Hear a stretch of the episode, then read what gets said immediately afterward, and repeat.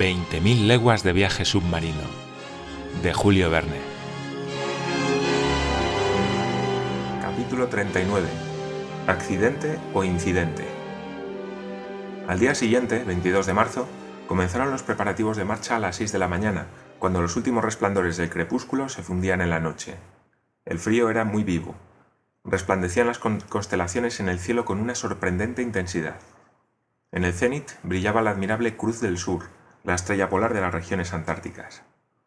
El termómetro marcaba 12 grados bajo cero y el viento mordía agudamente la piel. Se multiplicaban los témpanos en el agua libre. El mar tendía a congelarse por todas partes. Las numerosas placas negruzcas esparcidas por su superficie anunciaban la formación próxima del hielo. Evidentemente, el mar austral, helado durante los seis meses del invierno, era absolutamente inaccesible. ¿Qué hacían las ballenas durante este periodo? Sin duda debían ir por debajo del banco de hielo en busca de aguas más practicables. Las focas y las morsas, acostumbradas a vivir en los más duros climas, permanecían en, aquellos helados parajes. Estos animales tienen el instinto de cavar agujeros en los icefields que mantienen siempre abiertos y que les sirven para respirar. Cuando los pájaros, expulsados por el frío, emigran hacia el norte, estos mamíferos marinos quedan como los únicos dueños del continente polar. Llenados ya los depósitos de agua, el Nautilus descendía lentamente. Al llegar a mil pies de profundidad, se detuvo. Su hélice batió el agua y se dirigió al norte a una velocidad de 15 millas por hora. Por la tarde, navegaba ya bajo el inmenso caparazón helado de la banca.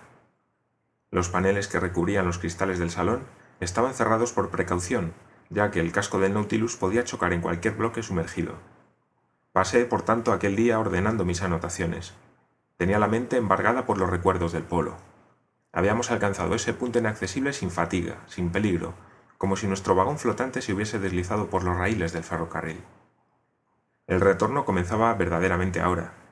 ¿Me reservaría aún semejantes sorpresas? Así lo creía yo, tan inagotable es la serie de maravillas submarinas. Desde que cinco meses y medio antes el azar nos había embarcado allí, habíamos recorrido catorce mil leguas, y en ese trayecto, más largo que el del ecuador terrestre, cuántos curiosos y terribles incidentes habían jalonado nuestro viaje. La caza en los bosques de Crespo, el encallamiento en el estrecho de Torres, el cementerio de Coral, las pesquerías de Ceilán, el túnel arábigo, los fuegos de Santorín, los millones de la bahía de Vigo, la Atlántida, el Polo Sur. Durante la noche, todos estos recuerdos desfilando de sueño en sueño no dejaron a mi cerebro reposar un instante. A las tres de la mañana me despertó un choque violento. Me incorporé sobre mi lecho y me hallaba escuchando en medio de la oscuridad cuando un nuevo golpe me precipitó bruscamente al suelo. Evidentemente el Nautilus había pegado un bandazo tras haber tocado. Me acerqué a la pared y me deslicé por los corredores hacia el salón, alumbrado por su techo luminoso. El bandazo había derribado los muebles. Afortunadamente, las vitrinas, sólidamente fijadas en su base, habían resistido. Los cuadros adosados a estribor ante el desplazamiento de la vertical, se habían adherido a los tapices, en tanto que los de babor se habían separado en un pie por lo menos de su borde inferior. El Nautilus se había acostado a estribor y además se había inmovilizado por completo. Oía ruidos de pasos y voces confusas, pero el capitán Nemo no apareció. En el momento en que me disponía a abandonar el salón, entraron Ned Land y Conseil. ¿Qué ha ocurrido? les pregunté. Yo venía a preguntárselo al señor, respondió Conseil. Mil diantres, exclamó el canadiense. Yo sí sé lo que ha pasado. El Nautilus ha tocado, y a juzgar por su inclinación, no creo que salga de esta como la primera vez en el estrecho de Torres. Pero al menos ha vuelto a la superficie, pregunté. Lo ignoramos, dijo Conseil. Es fácil averiguarlo, le respondí a la vez que consultaba el manómetro. Sorprendido, vi que el manómetro indicaba una profundidad de 360 metros. ¿Qué quiere decir esto? exclamé. Hay que interrogar al capitán Nemo, dijo Conseil. ¿Pero dónde hallarle? preguntó Ned Land. Seguidme, dije a mis compañeros. Salimos del salón. En la biblioteca, nadie. En la escalera central y en las dependencias de la tripulación, nadie. Supuse que el capitán Nemo había debido apostarse en la cabina del timonel. Lo mejor era esperar y regresamos los tres al salón. Silenciaré las recriminaciones del canadiense, que había hallado una buena ocasión para encolerizarse, le dejé desahogar su mal humor a sus anchas, sin responderle. Llevábamos ya una veintena de minutos tratando de interpretar los menores ruidos que se producían en el interior del Nautilus cuando entró el capitán Nemo. Afectó no vernos. Su fisonomía, habitualmente tan impasible, revelaba cierta inquietud. Observó silenciosamente la brújula y el manómetro, y luego se dirigió al planisferio, en el que posó un dedo sobre un punto de los mares australes. No quise interrumpirle, Tan solo algunos instantes más tarde, cuando se volvió hacia mí, le dije, devolviéndole la expresión de que se había servido en el estrecho de Torres. ¿Un incidente, capitán? No, señor, respondió. Esta vez es un accidente. ¿Grave? Tal vez. ¿Es inmediato el peligro? No. ¿Ha encallado el Nautilus? Sí. ¿Cómo se ha producido? Por un capricho de la naturaleza, no por la impericia de los hombres.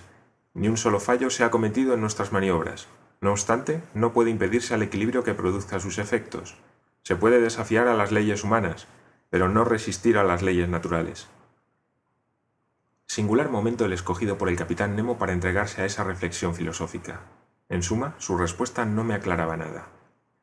¿Puedo saber, señor, cuál es la causa de este accidente? Un enorme bloque de hielo, una montaña entera ha dado un vuelco, me respondió. Cuando los icebergs están minados en su base por aguas más calientes o por reiterados choques, su centro de gravedad asciende. Entonces vuelcan y se dan la vuelta. Eso es lo que ha ocurrido. Uno de estos bloques, al volcarse, se ha abatido sobre el Nautilus, que flotaba bajo las aguas. Luego se ha deslizado bajo su casco y lo ha subido con una irresistible fuerza hasta capas menos densas, sobre las que se haya tumbado en su flanco. ¿No es posible liberar al Nautilus vaciando sus depósitos para reequilibrarlo? Es lo que está haciéndose en estos momentos, señor. Puede usted oír el ruido de las bombas en funcionamiento. Mire la aguja del manómetro, indica que el Nautilus sube, pero el bloque de hielo también lo hace con él, y hasta que no surja un obstáculo que detenga su movimiento ascensional, nuestra posición no cambiará. En efecto, el Nautilus seguía tumbado a estribor. Sin duda, se levantaría cuando el bloque que lo impulsaba se detuviera.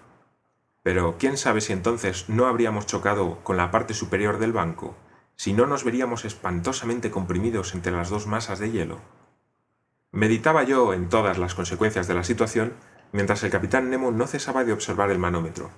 Desde la caída del iceberg, el Nautilus había ascendido unos 150 pies, pero continuaba haciendo el mismo ángulo con la perpendicular. Súbitamente se notó un ligero movimiento en el casco. El Nautilus se enderezaba un poco. Los objetos suspendidos en el salón iban recuperando sensiblemente su posición normal. Las paredes se acercaban a la verticalidad.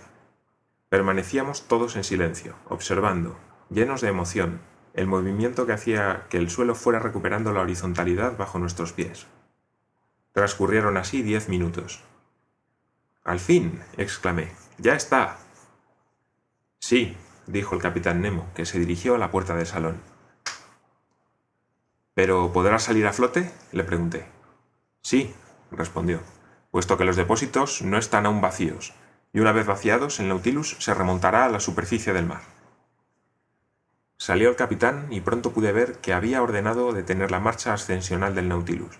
De haber continuado esta, pronto habría chocado con la parte inferior del banco de hielo. Más valía mantenerlo entre dos aguas. De buena nos hemos librado, dijo Conseil.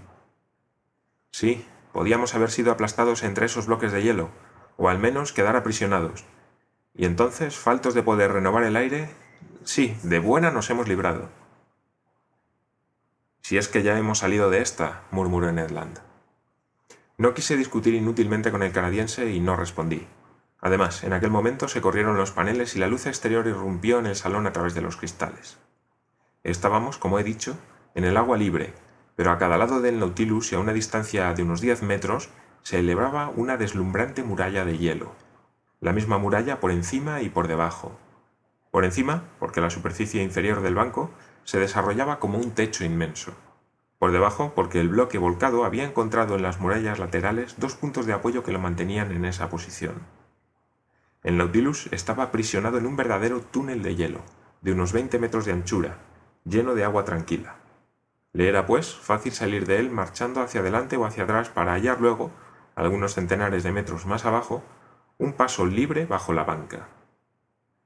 Se había apagado el techo luminoso y, sin embargo, el salón resplandecía con una luz intensa. Era debida a la poderosa reverberación con que las paredes de hielo reenviaban violentamente el haz luminoso del fanal. Era indescriptible el efecto de los rayos voltaicos sobre los grandes bloques caprichosamente recortados, en los que cada ángulo, cada arista, cada faceta despedía un resplandor diferente según la naturaleza de las venas que corrían por el hielo.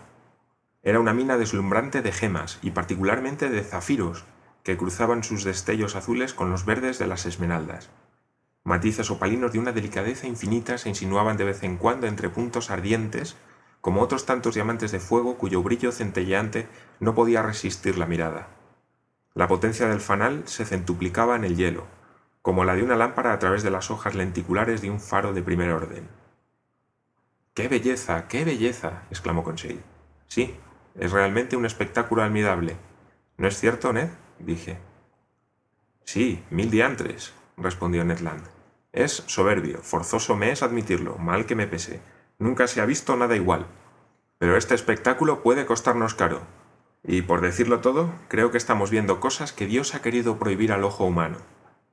Tenía razón Ned, era demasiado bello. De repente, un grito de Conseil me hizo volverme. ¿Qué pasa? pregunté. Cierre los ojos el señor. No mire, dijo Conseil, a la vez que se tapaba los párpados con las manos. Pero, ¿qué te ocurre, muchacho? Estoy deslumbrado, estoy ciego. Involuntariamente miré al cristal y no pude soportar el fuego que lo inflamaba. Comprendí lo que había ocurrido. El Nautilus acababa de ponerse en marcha a gran velocidad y los destellos tranquilos de las murallas de hielo se habían tornado en rayas de fuego, en las que se confundían los fulgores de las miríadas de diamantes. Impulsado por su hélice, el Nautilus viajaba en un joyero de relámpagos. Los paneles se desplazaron entonces tapando los cristales. Cubríamos con las manos nuestros ojos, en los que danzaban esas luces concéntricas que flotan ante la retina cuando los rayos solares la han golpeado con violencia. Fue necesario que pasara un tiempo para que se calmaran nuestros ojos. Al fin pudimos retirar las manos. No hubiera podido creerlo, dijo Conseil. Yo no puedo creerlo todavía, replicó el canadiense. Cuando volvamos a tierra, añadió Conseil, tras haber visto tantas maravillas de la naturaleza, ¿qué pensaremos de esos miserables continentes y de las pequeñas obras surgidas de la mano del hombre? No, el mundo habitado ya no es digno de nosotros. Tales palabras, en boca de un impasible flamenco, muestran hasta qué punto de ebullición había llegado nuestro entusiasmo, pero el canadiense no dejó de echar sobre él su jarro de agua fría. El mundo habitado, dijo moviendo la cabeza. Esté tranquilo, amigo Conseil, nunca volveremos a él. Eran las cinco de la mañana y justo en aquel momento se produjo un choque a proa. Comprendí que el espolón del Nautilus acababa de adentrarse en un bloque de hielo, a consecuencia probablemente de una maniobra errónea, pues la navegación no era fácil en aquel túnel submarino obstruido por los hielos. Supuse que el capitán Nemo modificaría el rumbo para eludir los obstáculos y avanzar por las sinuosidades del túnel hacia adelante. Sin embargo, contra lo que yo esperaba, el Nautilus tomó un movimiento de retroceso muy vivo. ¿Vamos marcha atrás? preguntó Conseil. Sí, respondí. El túnel no debe tener salida por ese lado. Entonces, ¿qué, entonces, dije, la solución es sencilla. Retrocederemos por donde hemos venido y saldremos por el orificio del sur. Eso es todo. Al hablar así, trataba yo de permanecer más tranquilo de lo que realmente estaba. El Nautilus aceleraba su movimiento de retroceso y pronto, marchando a contrahélice, alcanzó una gran rapidez. Va a suponer un retraso, dijo Ned. ¿Qué importan unas horas de más o de menos, con tal que podamos salir? Sí, dijo Ned con tal que podamos salir. Me paseé durante algunos instantes del salón a la biblioteca. Mis compañeros, sentados, guardaban silencio. Me senté en un diván y tomé un libro, que comencé a recorrer maquinalmente. Así pasó un cuarto de hora. Conseil se acercó a mí y me dijo ¿Es interesante lo que está leyendo el señor? Muy interesante, respondí. Lo creo. Es el libro del señor lo que está leyendo el señor. ¿Mi libro? En efecto, la obra que tenía en mis manos era Los grandes fondos marinos. No me había dado cuenta. Cerré el libro, me levanté y volví a pasear. Ned y Conseil se levantaron para retirarse. Les retuve. Quedaos aquí, amigos míos. Permanezcamos juntos hasta el momento en que salgamos de este túnel. Como el señor guste, dijo Conseil. Transcurrieron así varias horas, durante las cuales observé a menudo los instrumentos adosados a la pared del salón. El manómetro indicaba que el Nautilus se mantenía a una profundidad constante de 300 metros. La brújula, que se dirigía siempre hacia el sur, la corredera, que marchaba a una velocidad de 20 millas por hora, excesiva para un espacio tan cerrado. Pero el capitán Nemo sabía que no había tiempo que perder y que los minutos valían siglos en esa situación. A las 8 y 25 se produjo un segundo choque. A popa esta vez. Palidecí. Mis compañeros se habían acercado a mí. Agarré la mano de Conseil. Nos interrogamos con las miradas, más expresivamente de lo que hubiéramos hecho con palabras. En aquel momento entró el capitán en el salón y yo me dirigí a él. ¿Está cerrado el camino por el sur? le pregunté. Sí, señor. El iceberg, al volcarse, ha cerrado toda salida. ¿Estamos, pues, completamente bloqueados? Sí,